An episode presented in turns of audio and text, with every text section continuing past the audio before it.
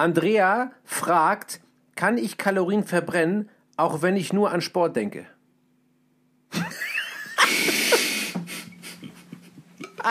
Ich, ich, ja, weiß ich nicht. ja. So, jetzt sagen wir ja. Oh. Refitcom, der Podcast. Referee, Fitness, Community. Alles über Schiedsrichter. Mit Patrick Ittrich.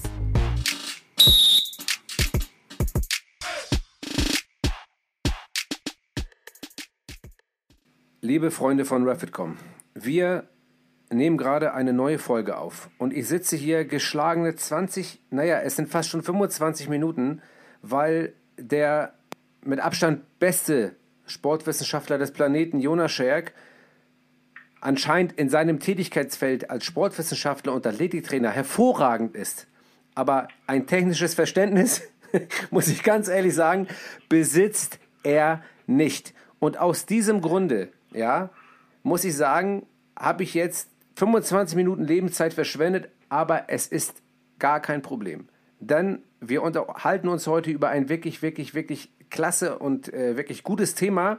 Und deswegen möchte ich ihn erstmal begrüßen. Ich sehe ihn wie immer auf der anderen Seite des Laptops, könnte man fast schon sagen. Ein herzliches Willkommen und grüße dich, Jonas Scherk. Ich, einen wunderschönen Abend, äh, Patrick. Es freut mich auch, endlich mal wieder hier mit dir ein wenig quatschen zu dürfen, auch wenn es ein bisschen gedauert hat. Jonas, ich weiß, mir wurde gesagt, bevor wir ins Thema eintauchen, ja, ich sollte in der letzten Folge nicht zu sehr auf dein äh, ja, Äußeres eingehen. Das ist. Das wäre. Ja, das wäre dir, das dir, das dir wichtig, oder? Ja. Ja, aber es, es nützt ja nichts, denn ich habe ja darum gebeten heute, dass die Leute dass die Leute Fragen ähm, stellen zu, also was für Thema Athletik und äh, Thema Sportwissenschaft, was, was für Fragen sie da gerne hätten. Und es kam folgende Frage rein. Von ähm, einem User ähm, unseres wunderbaren ähm, Podcasts beziehungsweise unserer Homepage beziehungsweise unserer Instagram-Seite. Patrick schwärmt so sehr von deiner Schönheit. Was ist dein Geheimnis?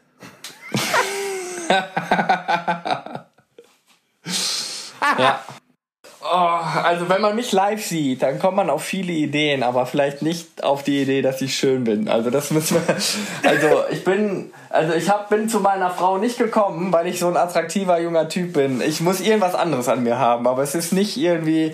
Ich bin 1,78 Meter groß, leicht untersetzt. Dem arbeite ich gerade hart entgegen blind und ich meine Out ist ungefähr, also wenn du mich vor eine weiße Wand stellst, dann weißt du nicht, wer wer ist.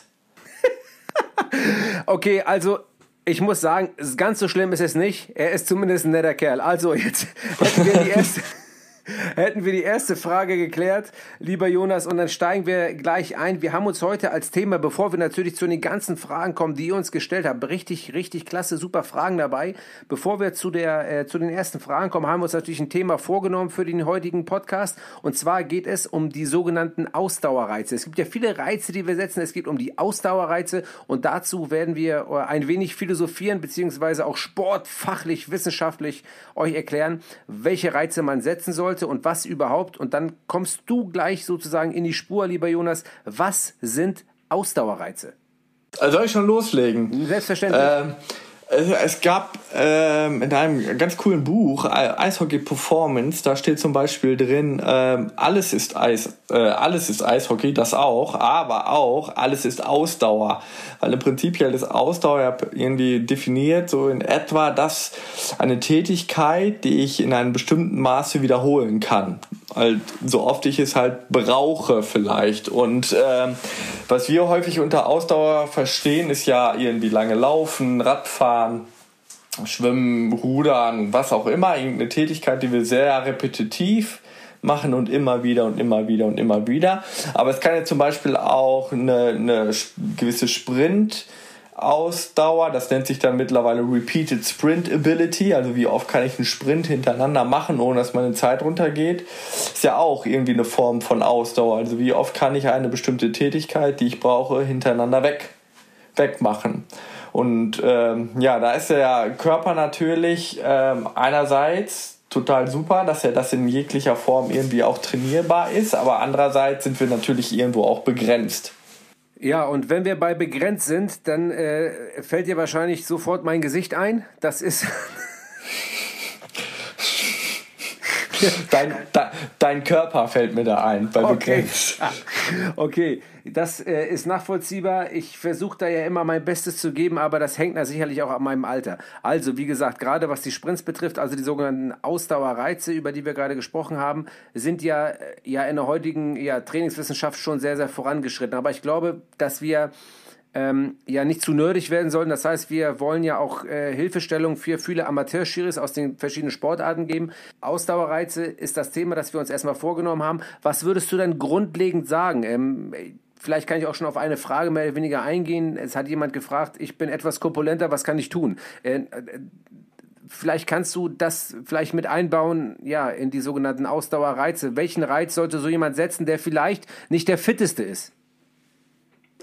Ja, ähm, das ist natürlich jetzt, das ist wieder so eine richtig, äh, eine unsexy Antwort, die da kommt, irgendwie alles. Äh, und auch mit ganz viel beigemischt, kommt drauf an.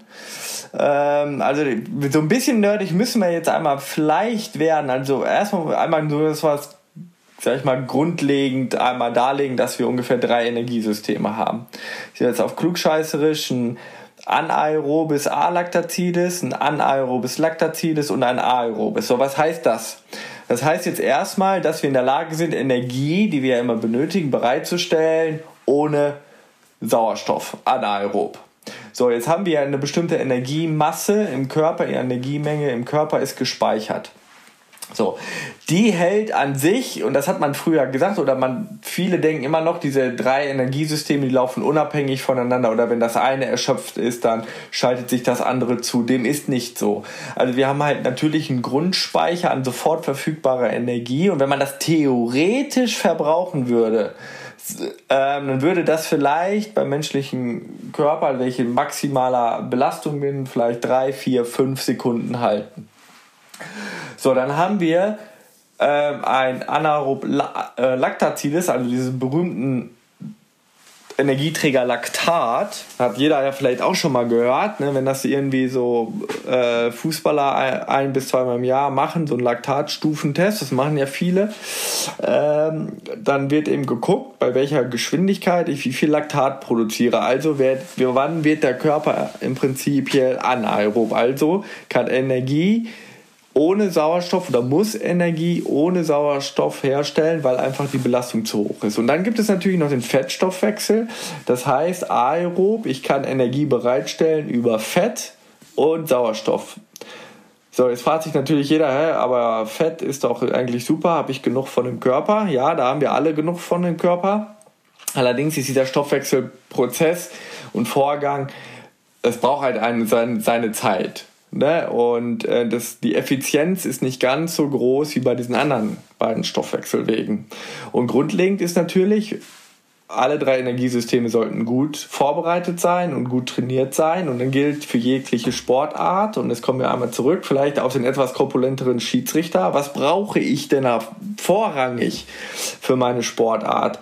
Und ähm, es geht jetzt nicht darum, auch wenn es heißt Fettstoffwechsel, dass dann man da nur trainieren sollte, um, sage ich mal, seinen prozentualen Körperfettanteil zu reduzieren, sondern ich als Schiedsrichter brauche ja eigentlich erstmal ganz viele, muss ich in der Lage sein, schnell zu laufen, gut zu stoppen, zu gucken, was passiert, dann wieder in eine andere Richtung vielleicht schnell zu laufen. Und am wenigsten, was man macht, ist ja eine Dauerlauftätigkeit, sondern ja eher meistens ho hohe Geschwindigkeiten, Pause, hohe Geschwindigkeiten, Pause. Ja, ähm, ja, ich ja nicht. Also, also ich mache Pause, äh, laufe, Pause, laufe, also hohe Geschwindigkeiten jetzt ja nicht so unbedingt, aber ich weiß natürlich, was du meinst. ja, ja. Also was du laufen nennst, ist vielleicht für andere Joggen dann. Oder ja. Sprinten ist, ne? Genau. Ja, genau. Nur, dass wir das nicht durcheinander bringen. Nein, es ja. ist natürlich, äh, um das auf, um den Bogen zu schlagen. Äh, vielen Dank, Jonas, eine super spannende Ausführung übrigens. Wir haben natürlich auch bei uns in der, im, im Schiedsrichterwesen, gerade im, im, im Profibereich, natürlich auch die Testung. Also wir waren mal beim Cooper-Test mit den 2700 Metern. die wir in zwölf Minuten laufen mussten. Und davor haben wir zweimal 50 Meter und zweimal 200 Meter laufen müssen in einer bestimmten Zeit. Das war der Test, als ich angefangen habe, Schiedsrichter zu sein. Und dann ähm, hat sich der Test immer weiter entwickelt und als es dann sozusagen diese so, sogenannte Neuheit High-Intensity-Test gab, 150 Meter zu laufen in 30 Sekunden, dann habe ich eine Gehpause gehabt von 50 Metern, die ich in, 25, äh, Entschuldigung, in 35 Sekunden gelaufen bin und dann wieder die 150 Meter, wieder in 30 Sekunden und das Ganze 20 Mal da fing es dann an, wo man gesagt hat, okay, das macht mehr Sinn, sowas auch als Testform zu machen, denn das spiegelt ein wenig das wider, was du als Schiedsrichter auf dem Feld tust. Und jetzt sind wir dabei, dass ähm, es den sogenannten High-Intensity-Test in der 75-25 Meter Form gibt. Ähm, also letztendlich halb so, halb so lange Strecken, aber dafür doppelt so viel Läufe.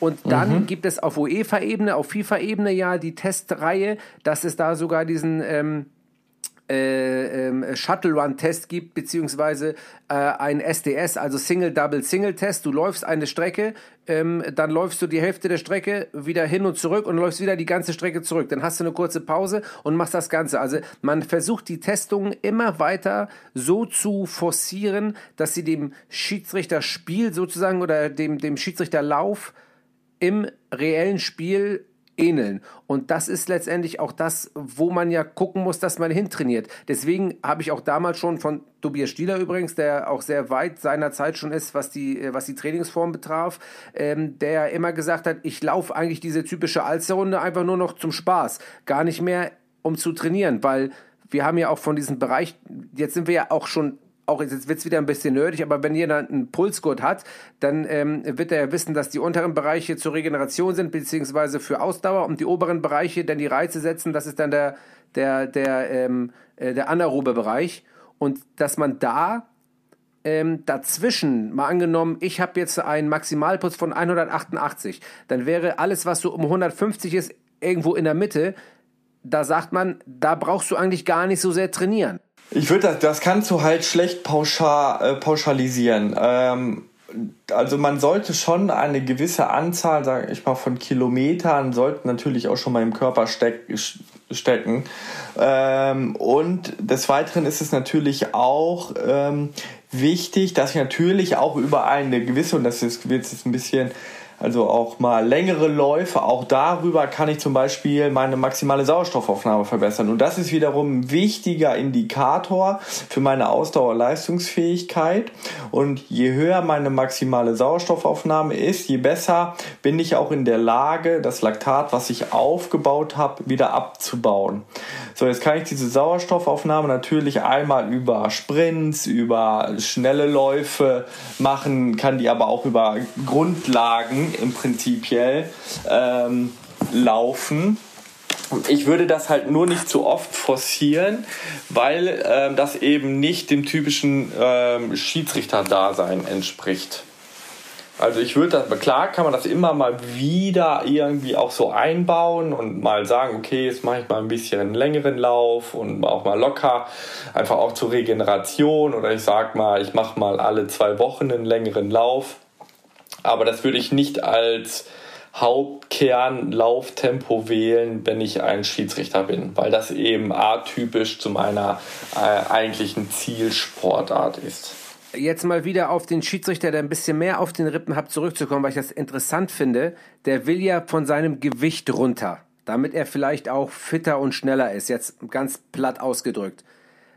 Man kann aber auch abnehmen, indem man nicht nur die ganze Zeit fünfmal die Woche zehn Stunden läuft, sondern indem man auch in die hohen Bereiche geht, oder? Deswegen sagen wir jetzt mal Ausdauerreize, um auf das Thema dann wieder die Brücke zu schlagen oder äh, um, um die Brücke zu schlagen zu dem Thema. Ähm, wie, wie kannst du das erklären? Äh, und zwar jetzt zum Beispiel, dass ähm, je intensiver ich trainiere, der zwar der prozentuale Anteil meines Fettstoffwechsels natürlich nach unten geht und teilweise dann auch Richtung, manchmal sogar fast gegen Null. Ähm, allerdings ist mein Gesamtkalorienverbrauch in der Zeit ähm, schon extrem hoch. Und Kalorien ist ja im Prinzip hier, ist ja mein, mein Treibstoff. Den ich habe. Also Kohlenhydrate, Fette, das ist ja mein Treibstoff. Ne? Jeder kennt das, dieses Kalorien-Ding und dann ist es natürlich irgendwo, kann man das nochmal weiter runterbrechen auf Joule. Das geht dann in Richtung Physik. Aber da geht es halt darum, ähm, ich verbrauche eine gewisse Menge an Kalorien. So, und die ähm, muss sich der Körper, kann er dann zum Beispiel auch rückwirkend über die Fette das Ganze abbauen. Aber häufig ist Sport, wenn ich eine Stunde joggen gehe, das sind 6, 7, 800 Kalorien. So, wenn ich ähm, hochintensive Läufe mache, also High-Intensity-Training, was ja auch jetzt sehr hit ist und was auch viele, gerade sage ich mal, Fitness-Influencer machen, weil ich natürlich einen, einen, hohen Kalorienverbrauch habe und deswegen stark abnehme oder abnehmen kann. Aber ist eine ganz große Stellschraube ist natürlich jetzt, und jetzt wird es natürlich wieder unsexy, ist natürlich auch die Ernährung. Das, also, wenn man überlegt, dass ähm, ein Kilogramm Fett ungefähr 9000 Kalorien hat, dann kann ich zum einen an der Stellschraube Sport drehen. Wenn ich jetzt also eine Stunde ungefähr mal zügiger laufe und meine 6, 7, 800 Kalorien, dann kann jeder zusammenzählen, wie viele Stunden er schon mal unterwegs sein muss. Und ähm, ich muss aber auch gleichzeitig vielleicht auch mal die Kalorien, die ich vielleicht gerade zu viel aufnehme, auch weglassen. Und dann kann man in Richtung zum Beispiel, wenn man das mal so eine Waage zum Beispiel zu Hause hat. Jetzt, ne, das haben mittlerweile können viele Wagen jetzt grob den prozentualen Körperfettanteil angeben. Natürlich ist das jetzt nicht der Goldstandard, darum geht es jetzt auch nicht, aber man kann ja grob dann sagen, okay, es sind 27, 30 Prozent. So, und die ziehe ich jetzt mal von meinem Körpergewicht ab. So, jetzt halt, ne, ich jetzt hier zum Beispiel schlanke 85 Kilo. Ähm, dann habe ich ungefähr ähm, 19% Körperfett. Ja, ich bin dick. Ähm, oder fühle mich so. Und ähm, sag mal ganz kurz, äh, bist du eigentlich neidisch, wenn du mich beim Training siehst? Nein, nein, wenn ich so einen Körper, ja. Gott. Aber ich arbeite dran. Also ich bin, also ich bin auf dem Weg der Besserung, definitiv. Ähm, du wirst es demnächst sehen. Und jetzt, man, wir gucken ja auch hier über FaceTime, man sieht schon, meine Gesichtszüge sind schon fast eingefallen. Ähm, naja, Übel. auf jeden Fall, ja, ja. Und ähm, dann komme ich ungefähr, sag ich mal, auf 70 Kilogramm raus. Jetzt genau alles ganz grob. So, und dann kann ich das Ganze mal 30 nehmen und dann habe ich ungefähr 2100 Kalorien und das ist mein Grundumsatz, mein Ruhe, also mein Verbrauch, was ich brauche ohne Sport, ohne tägliche Arbeit. Also wenn ich den ganzen Tag auf der Couch liege und nichts mache, brauche ich ungefähr gute 2000 Kalorien. So, und das kann jeder ja für sich mal aus grob ausrechnen, wenn man vielleicht so eine Waage hat oder ähm, ja, das wäre natürlich das Optimum. Und ähm, dann hat man jetzt, sage ich mal, irgendwas zwischen 1800 und 2400, keine Ahnung was, Kalorien. Und dann kommt da eben nochmal vielleicht dann meine sportliche Aktivität drauf. Ähm, und dann, um vielleicht abzunehmen, muss man ja dann vielleicht nicht noch sagen, okay, jetzt rechne ich noch meinen Arbeitsumsatz oben drauf. Also wenn ich jetzt sag ich mal, die ganze Zeit stehen muss bei der Arbeit, muss ich locker das anderthalbfache nochmal da drauf rechnen. Das lasse ich jetzt weg und dann habe ich vielleicht ein Kaloriendefizit von 400, 500 Kalorien und dann dauert das eben seine Zeit plus Sport, bis ich dann halt von diesem Gewicht runter bin. Aber das ist dann eben Fett nach einer Zeit und nicht nur die ersten zwei Wochen, drei Wochen wie bei vielen anderen Diäten Wasser. Kleine, kleine Themenabschweifung. Hier. Nee, das war keine Abschweifung, das gehört ja, im Endeffekt gehört es ja dazu. Und ich denke mal, was wir auch mal einen Themenkomplex Ernährung auch in unseren Podcast mit einbauen werden, weil das einfach auch dazugehört zum Sport und zum Sportler, egal in welcher Klasse. Das ist äh, wirklich gut erklärt und ich muss jetzt doch noch mal eine Frage rausgreifen, die ich gerade sehe, denn sie gehört genau in dieses Thema und vielleicht kannst du sie wirklich als absoluter Fachmann beantworten. Andrea fragt, kann ich Kalorien verbrennen, auch wenn ich nur an Sport denke?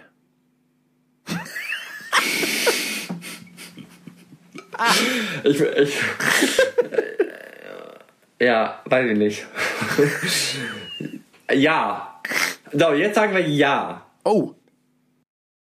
Ja, weil unser Gehirn ja eine gewissen Beteiligung an unseres Gesamtumsatzes hat. Und das glaube ich kein kleiner. Ich habe jetzt nicht auswendig im Kopf, wie viel Prozent unseres Grundumsatzes unser Gehirn verbraucht. So, wenn jetzt aber vorher ich nicht mir viele Gedanken zu irgendwas mache und jetzt anfange, mir mal Gedanken zu machen, ja. dann habe ich ja wahrscheinlich eine höhere Synapsenaktivität in der Hirse.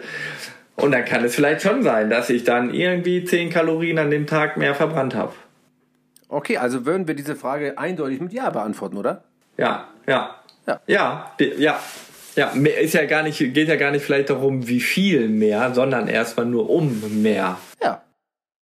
Das finde ich, äh, das finde ich einfach, äh, einfach auch wiederum von uns beiden äh, mehr, also von dir eigentlich, also wirklich stark analysiert. Vielen Dank dafür. Ja. Und äh, jetzt, um, äh, sage ich mal, das Thema abzuschließen, um dann in den Themenkomplex Fragen zu kommen. Konkret jetzt, Ausdauerreize das ist ja ein sehr komplexes Thema und das muss man sicherlich auch individuell anpassen, um da natürlich auch, und da können wir gerne natürlich wiederum mal auf unserer Homepage rapidcom.de verweisen und sagen, ihr bekommt dort alles, was ihr braucht. Stellt uns auch Fragen per Mail, wir antworten, wir geben euch Hinweise.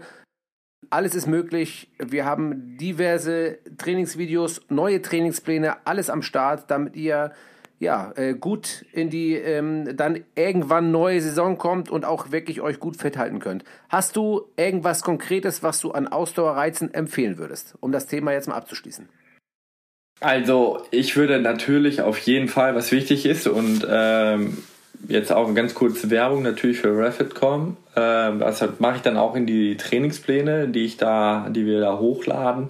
Da ist relativ wenig im Grundlagenbereich, sondern ich würde schon immer mal wieder äh, niedrig intensive, wie ich eben schon sagte, alle drei, vier Einheiten, alle fünf Einheiten wirklich einen lockeren Lauf mal reinschieben, auch vielleicht für die Regeneration. Und sonst würde ich da ganz mal immer wieder einen Wechsel, mal intensive Ausdauerläufe, also die durchaus auch mal eine gewisse äh, Phase lang sind, also 25, 30 Minuten, dafür mit einem hohen Tempo. Und einen recht hohen Fokus würde ich eben auf Sprintarbeit und Schnelligkeit, also schnelle Läufe machen, sei es mal nur 30 Meter äh, mit einem hohen Tempo, sei es mal vielleicht auch mal 80 Meter oder 100 Meter mit einem höheren Tempo. Und dann kann man eben sagen, dann die Priorität zum Beispiel wählen, okay, möchte ich jetzt die Pausenzeiten vielleicht etwas kürzer halten mal, um dann ähm, dem Körper versuchen, das anzutrainieren, sich möglichst in kurzer Zeit zu erholen. Und dann ist mir vielleicht auch der zweite Sprint, wenn der jetzt ein Tick langsamer ist oder auch die Technik dann nicht 100% stimmt, das dann nicht so relevant, weil ich jetzt, wie gesagt, das Energiesystem dahin trainieren möchte oder meine Energiesysteme möglichst schnell zu regenerieren und dann wieder einen Sprint ähm, drauflegen zu können und dann nach ähm, ein, zwei Minuten den nächsten Sprint. Ähm, oder ich mache das so, ich habe den Fokus zum Beispiel, das sollte man dann auch immer mal wieder machen, wirklich auf den reinen Sprint und dann auf die absolute Geschwindigkeit. Und dann kann man so sagen, und das ist dann manchmal auch total schwer, weil dann pro 10 Meter eine Minute Pause gemacht werden sollte. Also wenn ich jetzt zum Beispiel ne, 100 Meter sprinte, dann sollte ich, bevor ich den zweiten Sprint angehe, 10 Minuten Pause machen. Und das ist dann aber eher, das geht dann wirklich in die Technik und die maximale Geschwindigkeit rein. Und dann ist natürlich schwer, wenn ich jetzt sage, okay, ich mache jetzt heute 5, 6 mal 30 Meter Sprints, dann bin ich auch locker eine halbe Stunde dabei, aber die hauptsächliche Zeit ist mit der Pause gefüllt. Aber dann ist das ja auch, das eben sehr technisch lastigen Aspekt. Also möglichst schnelle Läufe, das ist erstmal das, was ich machen sollte. Äh, ist das dann, wie ich es mal gelernt habe in der Ausbildung bei der Polizei, beziehungsweise auch äh, in meinem, in meinem Breitensport-Lizenzlehrgang, ist das dann die sogenannte Wiederholungsmethode?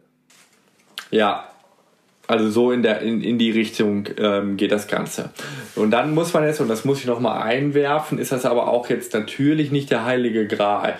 Auch da braucht es, bedarf es natürlich auch gewisser Regenerationszeiten. Und ich kann jetzt nicht jeden zweiten Tag immer nur mein Maximum Maximum geben.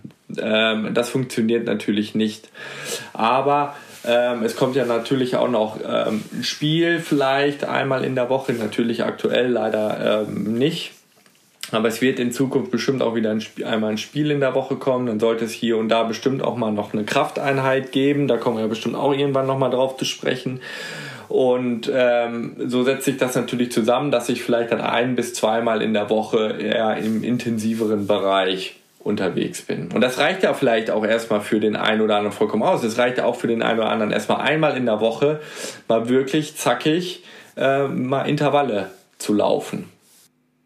Ja, das ist bei mir, wenn ich das an meinem Trainingsplan so sehe, auch genauso, wenn ich am Wochenende jetzt, ich habe jetzt am äh, Mittwoch das Spiel in Paderborn gepfiffen, dann am Samstag das Spiel in Dortmund, ja, und dann brauche ich ja dazwischen irgendwie noch keine großen Intervalle kloppen, weil die kloppe ich ja im Spiel im Endeffekt. Und insofern reicht es auch ja. schon, wenn man sein Training so aufstellt, natürlich auch wenn man ein bisschen älter ist, dass man sich auch nicht kaputt trainiert. Da kommen wir irgendwann auch nochmal drauf, äh, was Regenerationsphasen anbelangt und vielleicht auch, äh, ja, der Gegensatz, was, was schließt sich vielleicht sogar aus. Da kommen wir auch nochmal drauf und deswegen glaube ich, dass wir das Thema jetzt mit den Ausdauerreizen erstmal ähm, schließen können. Sehr gut erklärt von dir, Jonas. Vielen, vielen Dank und äh, dann kommen wir gleich als nächstes ja, zu unserem Part Fragen und Antworten und da ähm, kamen wirklich viele gute Fragen rein. Es kam auch eine Frage rein, äh, warum ich immer einen schlechten Tag habe, wenn ich Schalke pfeife. die, die, Frage kam Berechtigt. auch rein. Ich weiß jetzt nicht, was das mit Athletiktrainer äh, und äh, Sportwissenschaftler Jonas Schäck zu tun hat, ist aber auch egal. Gut, okay, die Frage kam rein. Ich kann sie, ich, ich mache das nicht mit Absicht, Leute. Ich äh, äh, gebe mein Bestes. Mehr kann ich dazu nicht sagen. Also ich kann nichts dafür. So, also, ähm, Jonas, ich fange am besten von oben an. Ich pick ein paar Dinge raus und ich finde eigentlich schon relativ eine ne relativ coole Frage, von äh, einem, äh, ich hoffe mal, Abonnenten. Wie kann ich ohne Höhentrainingslager meine roten Blutkörperchen steigen? Also die steigere ich im Prinzip ja schon, indem ich Sport treibe. Ähm, dadurch kann ich natürlich, also die roten Blutkörperchen ist natürlich wichtig, äh, weil es natürlich die Sauerstofftransporter im Prinzip äh, sind. Und wenn ich natürlich mehr Sport treibe, dann ähm, wird diese Menge, diese Erythrozyten, äh, wird erhöht. Und Höhentrainingslager, und jetzt kann es natürlich wieder in die Nerdigkeit runterrutschen, äh, bewirkt natürlich, dass es zu einer Hypoxie kommt. Das heißt, wir haben eine gewisse Sauerstoffarmut. Und da reagiert der Körper äh, natürlich mit einer erhöhten Produktion von diesen roten Blutkörperchen. So, und das können wir natürlich dem Körper auch vorgaukeln, indem wir möglichst intensiv wiederum trainieren, weil wir dann auch wieder in so eine Sauerstoffarmut gehen. Und da kommt jetzt nochmal das Laktat mit ins Spiel. Das ist nämlich, man nennt es auch Lakthormon oder ein Pseudohormon. Also es ist nicht direkt ein Hormon, hat aber teilweise Auswirkungen wie ein Hormon. Und äh, es gibt da so gewisse Faktoren, wie HIF1-Alpha, PGC1-Alpha, die wiederum von Laktat, sage ich mal, entweder gehemmt oder eben befeuert werden, wenn ich das mal so sagen darf, die dafür verantwortlich sind, dass eben diese roten Blutkörperchen äh, gebildet werden. Und ähm, das passiert natürlich einmal, wenn ich in der Hypoxie bin, also äh, wenn ich in der Sauerstoffarmut bin, weil wenig Sauerstoff in der Umgebungsluft ist oder weil ich eine hohe Laktatmenge im Blut habe. Und Laktat kriege ich ja auch produziert, indem ich intensiv trainiere.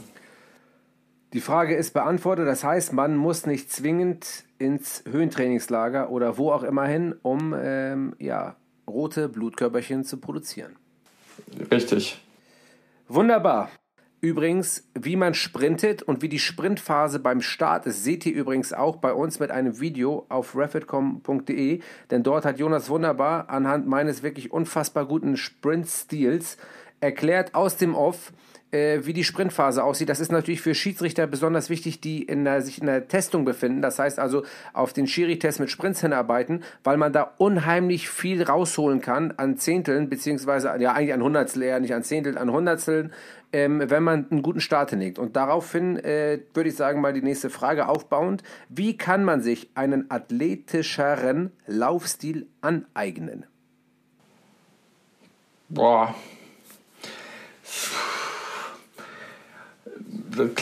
also Technikschule natürlich ganz viel. Lauf ABC ist ganz wichtig. Ähm, Trainer, oder? Ja, also es ist ganz schwer, dass, sag ich mal, zumindest sich selber mal filmen dabei. Und dann gibt es natürlich da auch gewisse Literatur. Also es ist zum Beispiel das Buch Running von Franz Bosch. Super Sprinttrainer aus, aus Holland. Ähm, und das ist zum Beispiel ein super Buch, da wird das ganz toll erklärt.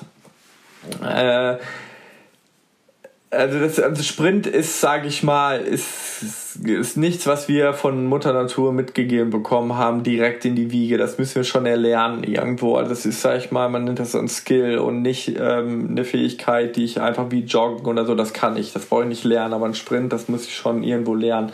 Also wie gesagt, da ist wichtig, Lauf ABC für die Startphase hilft mir auch ein Krafttraining, ähm, weil ich da eben Bodenkontaktzeiten habe, die relativ, relativ lang sind äh, hier vielleicht im Bereich mal zwischen 150, 250 Millisekunden.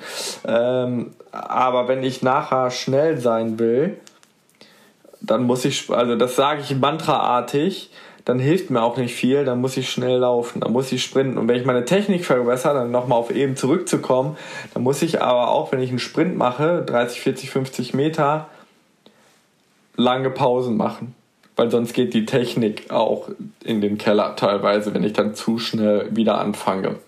Und viel mehr als 80 Meter würde ich gar nicht, auch, gar nicht machen vielleicht. Ähm, hier, das kann man nur mal immer mal wieder mal so einstreuen, aber grundsätzlich würde ich mich dann auch an der Schiedsrichterlänge, an einer Fußballfeldlänge halten. So, und dies, ähm, da sprinte ich selten längere Passagen als 70 Meter. Also das ist eigentlich häufig was schon, und das ist schon recht lang. Definitiv, ja. Wunderbar, Jonas, äh, ich merke, du bist dein Geld wert, obwohl du nichts kriegst von mir, aber egal. Ähm, so. also, ja, ich bin aber nichts wert. Ja, ja, eben. Du hast es ja am Anfang beschrieben, wobei ich fand, ich finde ich find das gar nicht so schlimm. Aber gut, ich komme. Also, so, jetzt haben wir hier eine weitere Frage, die natürlich auch, ich meine, ich kann ja nichts dafür, wenn ihr solche Fragen stellt, immer wieder auf unsere Homepage zu verweisen. Aber hier steht, wie lange intensiv sollte das Aufwärmen vor den Spielen sein und welche Übungen empfiehlt ihr? Oder er, also er, damit bist du gemeint. Ja, ähm, Michael Boyle empfiehlt, äh, ist ein amerikanischer Sportwissenschaftler, ähm, so ein bisschen in die Richtung Roll Stretch Move. So, das hauen wir jetzt mal so ein bisschen raus. Das hat auch diverse Kontras noch, gar keine Frage. Aber wenn ich mich jetzt, sage ich mal, vor dem Training sollte es so ein bisschen an die Beweglichkeit gedacht werden. Ähm, es sollte so ein bisschen auch sage ich mal, Gewebehygiene durchgeführt werden, ähm, dann Aktivierungsübungen, also leichte Kraftübungen wie zum Beispiel ein Unterarmstütz, Hüftbrücke, Standwaage, Ausfallschritt, sowas in die Richtung. Äh, und dann sollte es vielleicht dann auch noch mal ein bisschen in die Elastizität gehen, dann so leichte Sprungformen einmal wählen, so dass so ein Warm-up dann auch durchaus gerne mal im Bereich 15, 20 Minuten dauern kann und vielleicht auch sollte vor dem Spiel. Und ich kann natürlich auch das Warm-up nutzen, um schon mal ein paar Übungen zu machen, wo ich vielleicht sonst nicht so stark bin, wie zum Beispiel, wenn ich eine läuferische Tätigkeit mache, habe ich häufig, bin ich nicht so stark in meiner Glutealmuskulatur, in meiner Po-Muskulatur. Man sieht es zumindest leider recht häufig. So, dann mache ich halt vielleicht schon mal zwei, drei Übungen, wie zum Beispiel eben eine Standwaage oder eben eine so Hiplift, Hüftbrücke, dass ich schon mal eine gewisse Aktivierung in meinem Gesäß habe und dadurch verbessert sich auch oder kann sich der Laufstil und meine Laufgeschwindigkeit verbessern und es eine, hat einen präventiven Charakter, also so ein bisschen verletzungsvorbeugend. Sehr gut erklärt. Halte ich mich auch mehr oder weniger, nee, doch schon mittlerweile schon, äh, auch schon seit längerem dran. Äh, und das hat mir wirklich gut geholfen, muss ich sagen. Also jetzt wirklich auch für die Praxis. Ähm, ich merke es deutlich, eine deutlichere Stabilität auch, ähm, während ich und eine deutliche Aktivität der Muskulatur, wenn ich ähm, auf den Platz gehe, auch schon zum Warmmachen. So, und jetzt äh, möchte ich die nächste Frage stellen. Und ich habe euch ja gesagt, mal, wir sitzen hier, ich sitze am Rechner, äh, habe hier mein Mikrofon und normalerweise sehe ich auf der anderen Seite Jonas Stärk. Jetzt hat er sein, oh. seine Kamera ausgemacht. Entweder der Akku ist alle oder ich, das ist unfassbar. Ähm, aber gut, ähm, jetzt bist du ja wieder da. Und ich stelle dir direkt die nächste Frage. Und zwar Ich habe auch eine Frage per Mail reinbekommen, die kennst du jetzt nicht. Jetzt hast du, dein, hast du schon wieder dein, dein, dein, dein, dein, dein, deine, deine Kamera ausgemacht. Was ist los mit Äh, dir? Verzeihung. So, jetzt pass auf, jetzt kennst du, du wirst die ersten Worte kennen, wobei ähm, es nicht dasselbe Geschlecht ist. Jetzt pass mal auf, jetzt ist die Frage, äh, ich glaube, es könnte auch wieder was für Benny sein, aber vielleicht kannst du ja darauf eingehen, weil ich die Frage cool finde. Hallo Refitcom-Team, ich habe das Glück, eine kleine Tochter zu haben. Drei Jahre. Leider hat sie sich zur Angewohnheit gemacht, nachts bei Papa auf dem Arm zu liegen.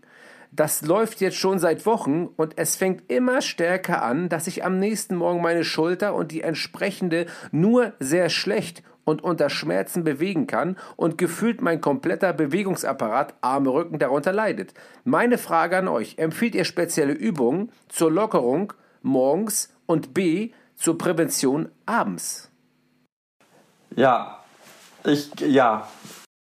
Und zwar kann ich, sag ich mal, ich weiß nicht, ob ich mitreden kann, weil ich habe einen zweijährigen Sohn, ähm, aber auch der möchte ja hier und da mal auf den Arm genommen werden. Ähm, nicht ganz so häufig, aber schon hier und da. Und ähm, da kommt wieder das Schulterblatt so ein bisschen ins Spiel. Und äh, die Frage finde ich eigentlich auch dahingehend ganz cool. Ähm, also natürlich nicht, dass es diese Probleme dann gibt, aber dass es dann auch zeigt, dass okay, ähm, mein Schulterblatt geht in eine bestimmte Richtung und der ganze Körper kann darunter leiden. So, das kann halt Fuß sein und der ganze Körper leidet, das kann die Hüfte sein, das kann eben auch die Schulter sein. Und ähm, also das soll einfach zeigen, wie komplex wir so miteinander zusammenhängen. Und äh, wenn ich natürlich ein Kind trage, dann habe ich ja den Arm vorne. Das heißt, dass mein Schulterblatt und dann auf der Seite rechts oder links, je nachdem, wo das Kind getragen wird, geht, zeigt dann immer so wieder nach vorne. Und mein Sch Schulter ähm, zeigt immer auch in, in diese Richtung. So, und die andere wahrscheinlich nicht, die wird ja entlastet. Dadurch, allein dadurch habe ich eine Verbringung in meiner Brustwirbelsäule.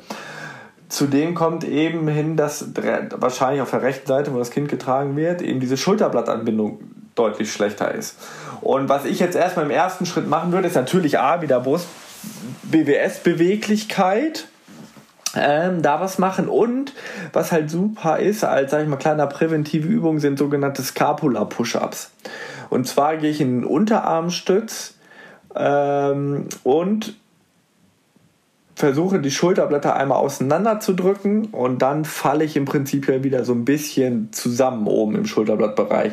Der Rumpf und die Gesäßmuskulatur sollen natürlich immer unter Spannung sein und die Bewegung kommt nur in, äh, im Schulterblattbereich. Also das kann man natürlich auch einmal ähm, googeln oder bei uns auf der Seite nachschauen. Also natürlich ja, bei uns nachschauen. Ganz genau. Und nicht nur bei uns nachschauen, sondern ich habe mir überlegt, dass gerade diese BWS-Geschichte ja auch ein besonderer Bestandteil ist, auch eines, ja, äh, ja, eines Fitnessgrades und einfach auch der Beweglichkeit, dass wir das einfach, was wir ja eh schon vorhatten, auch in das Repertoire unserer neuen Videos, die irgendwann Mitte, Ende Februar kommen, einfach mit aufnehmen. Was hältst du davon? Weltklasse. Es ist ja super wichtig, gerade, sag ich mal, auch für den Alltag. Also nicht jeder Schiedsrichter verdient ja nur mal Geld damit und hat, sondern auch vielleicht noch was anderes, einen anderen Job, auch vielleicht durchaus mal an einem Schreibtisch. Und da ist gerade auch die obere Extremität ähm, sehr, sehr wichtig. Und wenn ich da natürlich jetzt Probleme habe und ich habe in der BWS jetzt Probleme, weil die rotiert in irgendeine Richtung, dann werde ich auch deutlich schlechter meinen eigentlichen Sport ausüben. Dann sind wir da auch richtig gut drauf eingegangen. Ich kann jetzt nicht alle Fragen, weil es kamen wirklich viele rein, ähm, hier beantworten. Wir haben ein bisschen was zusammengefasst. Ich werde jetzt noch eine raussuchen. Dann würde ich sagen, haben wir auch schon gut was hier abgearbeitet im Podcast. Und dann können wir schließen und werden das nächste Mal auf äh, weitere coole Themen der Athletik, der Sportwissenschaft eingehen. So, pass auf. Jetzt habe ich natürlich hier ein weil es mich natürlich äh, auch interessiert, wobei das ein Thema ist, boah, da brauchen wir, glaube ich, äh, drei eigene Podcasts. Ähm, vielleicht einfach nur, dass mal die, ich werde die Frage vorlesen und ich glaube, dass du gar nicht große Antworten darauf brauchst, weil es wirklich ein großes Thema ist. Nach einem Kreuzbandriss, Tipps, Hilfe, Reha-Übungen etc. Vielen Dank, Grüße aus der Schweiz. also, äh, was, weißt du, wie ich meine? Ja, tschüss. Ähm, weil das ist, das ist jetzt So, äh, wir schreiben hier eigene, es gibt da eigene Konzepte von Trainings mit Leveln, so wie wir das jetzt zum äh, da am UKE, wo ich äh, ab und zu auch mal arbeite, ähm, am Athletikum gibt es, sage ich mal, das Low X-Konzept, was dann allein wirklich im Bereich Ausdauer, Kraftmobilität diverse Levels hat, wo man, äh, sag ich mal, im Training durchschlüpfen muss, damit man nachher wieder entweder joggen oder eben wieder auch als Schiedsrichter tätig sein kann. Also das ist sehr, sehr komplexes äh, Gebiet, das kriegt man hier nicht in so einem Podcast, glaube ich, in drei Minuten runter. Das würde dem Ganzen auch nicht gerecht werden dann. Genau, und deswegen habe ich mir gedacht, gerade was wir haben mit Ben hier mal so Muskulatur behandelt, dann haben wir ja die Core, ähm, äh, Muskulatur behandelt. Also ich denke auch Kniekomplex, vielleicht gerade Kreuzbandriss oder äh, vielleicht gerade mal Knieproblematik oder Knie-OP danach. Was mache ich? Wie fühle ich mich? Wie kann ich mich besser fühlen? Weil ich das ja selber auch kenne, gerade was die ganzen Verletzungen betrifft. Ähm, wie geht der Kopf damit um? Was kann ich machen, damit ich besser fühle? Was sind so wie Wehchen, die man, da kann man sicherlich auch nochmal drüber sprechen irgendwann, damit man auch vielen Leuten, die das ebenso haben, vielleicht auch ein bisschen so, ja, den, den, den Druck und auch die Angst äh, nehmen kann danach. Dann würde ich jetzt auf die letzte äh, Frage, die ich mir herausgesucht eingehen. Ich weiß nicht, was es ist. Ich weiß nicht, ob du das weißt, was das ist. Aber hier steht, was tun bei Shin Splints? Da ist vor allen Dingen ähm, Schienbeinkantensyndrom. Ah. Ähm, Benny, oder? Ja, ist viel Benny. Also was wir im Sport dann machen mit Leuten, die das haben, ist ganz häufig, ist es Rumpf und Gluteal, also Po-Muskulatur, Po-Muskulatur, Po-Muskulatur. Ähm, und da kann, die Ursache kann vielfältig sein, habe ich natürlich häufig als Jugendlicher oder als Kind Wachstum in irgendeiner Form, kann ich aber auch haben, wenn ich, sage ich mal, relativ schnell eingestiegen bin mit Impact-Sportarten, also wie Laufen und mache das dann relativ häufig. Dann braucht man vielleicht auch mal eine gewisse andere Art von Belastung. Ähm, also ist sehr wichtig. Also ganz viel Glutealmuskulatur trainieren wir dann erstmal. Ja, und mit dem Hintern schließen wir das Ganze, würde ich sagen. Äh, Tolles Finish. Ja, das macht Sinn. Ähm, äh, vielen Dank, lieber Jonas, dass du äh, so professionell auf alles geantwortet hast. Und ja, ich würde sagen, wir äh, bedanken uns für die vielen coolen Fragen und ja, können einfach nur empfehlen, ja, bei refitcom.de vorbeizuschauen und dort sich anzumelden, Member zu werden und fit zu werden und fit zu bleiben. Also, vielen Dank, liebe Leute. Bis zum nächsten Mal. Alles Gute. Vielen Dank, Jonas. Gerne, gerne. Und bis zum nächsten Mal. Euer Team von Refitcom. Ciao. Refitcom, der Podcast. Referee, Fitness, Community. Alles über Schiedsrichter. Mit Patrick Ittrich.